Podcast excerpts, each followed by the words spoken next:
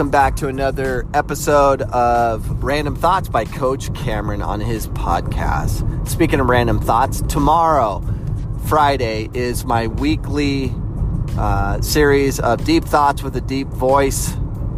They are more random than most. Don't get offended by it, but you can listen to that on YouTube on my YouTube channel, which is youtube.com forward slash Coach Cameron Soccer, or you can just search it, you'll find it. Um, and also later today on my YouTube channel, I will have uh, skill of the day and my um, first lesson. It's going to be uploaded today. I've been delaying this forever. I don't know why. Um, of the um, of a soccer session with my Plyo soccer board that I'm instructing everyone to make at their home and train with it. And guess what? The cost is free. YouTube is free. My information is free. Maybe one day I'll make money doing whatever I do, but I'm more excited about meeting people, getting people's opinion on what I'm doing, and then maybe one day I'll sell a product. I don't know. I doubt it. But, anyways, we will stick to that. But today's topic is um, developing little ones, as always. I'm always focused on that topic, but I was um, reminiscing um, as I was listening to a podcast about youth development, how you're supposed to coordinate, you know, when you're dealing with like three year olds or whatever, and um, how you're supposed to incorporate, you know, uh, childhood, you know, stories and link it up to games. Giving an example, like they'll do like uh, they'll relate a soccer activity. Every kid has a ball, and they'll focus on, a say, a pirate game, and they're like, hoist the sail, and you take the ball and hoist the sail, throw it up and trap it with your foot, and then scrub the deck. Woo! Um, I'm just gonna wreck. Um, scrub the deck and you step on the ball and scrub it. And you kind of make a childhood game out of it. And the kids love it and it's fun for them because they're just, you know, doing that thing. But it, it, that's a, I guess a great introduction, but it's not, it's not developing players. It isn't because I've seen these players. I've, I've been, you know, part of those things. They are, they are fun.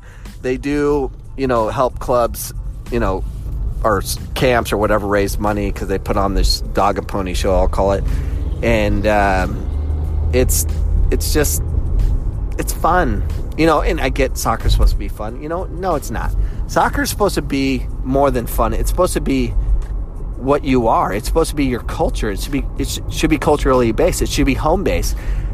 That's why I'm a you know I want kids to love the game differently. I want them to love the game because they can manipulate the ball and it's all about timing. I, uh, my youngest son won't even come out to the Bears Academy because it's interrupting his free time at home, um, and it's not time for him. So, but I'm not worried about it. We put him in another like league in Litchfield Park, which is you know completely different environment. I don't want him to stay in much longer. He needs to be in a real environment where it's culturally based, heavy Latino based, where they love soccer, and um, be around that environment he'll be much better off doing that. But timing's everything. I'm not going to force him into it, but you know, I'm, I'm hopefully convince him to do it. But he's at home. It's a cultural based home where he's he's getting touches, he's doing things, and you'll see some you know some amazing things out of him when things were expected to be nothing. But it's because he's he's in a home environment that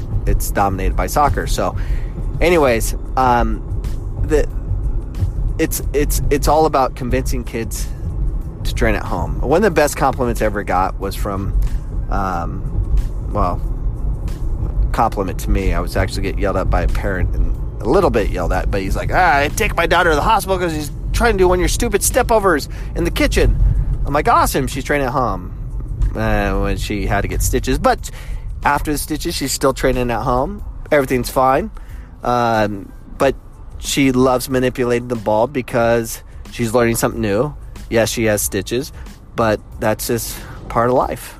But at least she still loves it. Usually, if you get hurt or something, you stop doing it. But if you love, if you truly love the game and truly love doing what you're, what you do, even if you get hurt, you come back to it because there has to be that kind of love for it. Versus go soccer practice and you're doing um, hoist the sail and you hoist the sail into your face and you, are bleeding and then you're done and you won't play again. There's that kind kind of uh, uh, problems as well. So, anyways, long story short, once again, train at home. Go to my YouTube channel.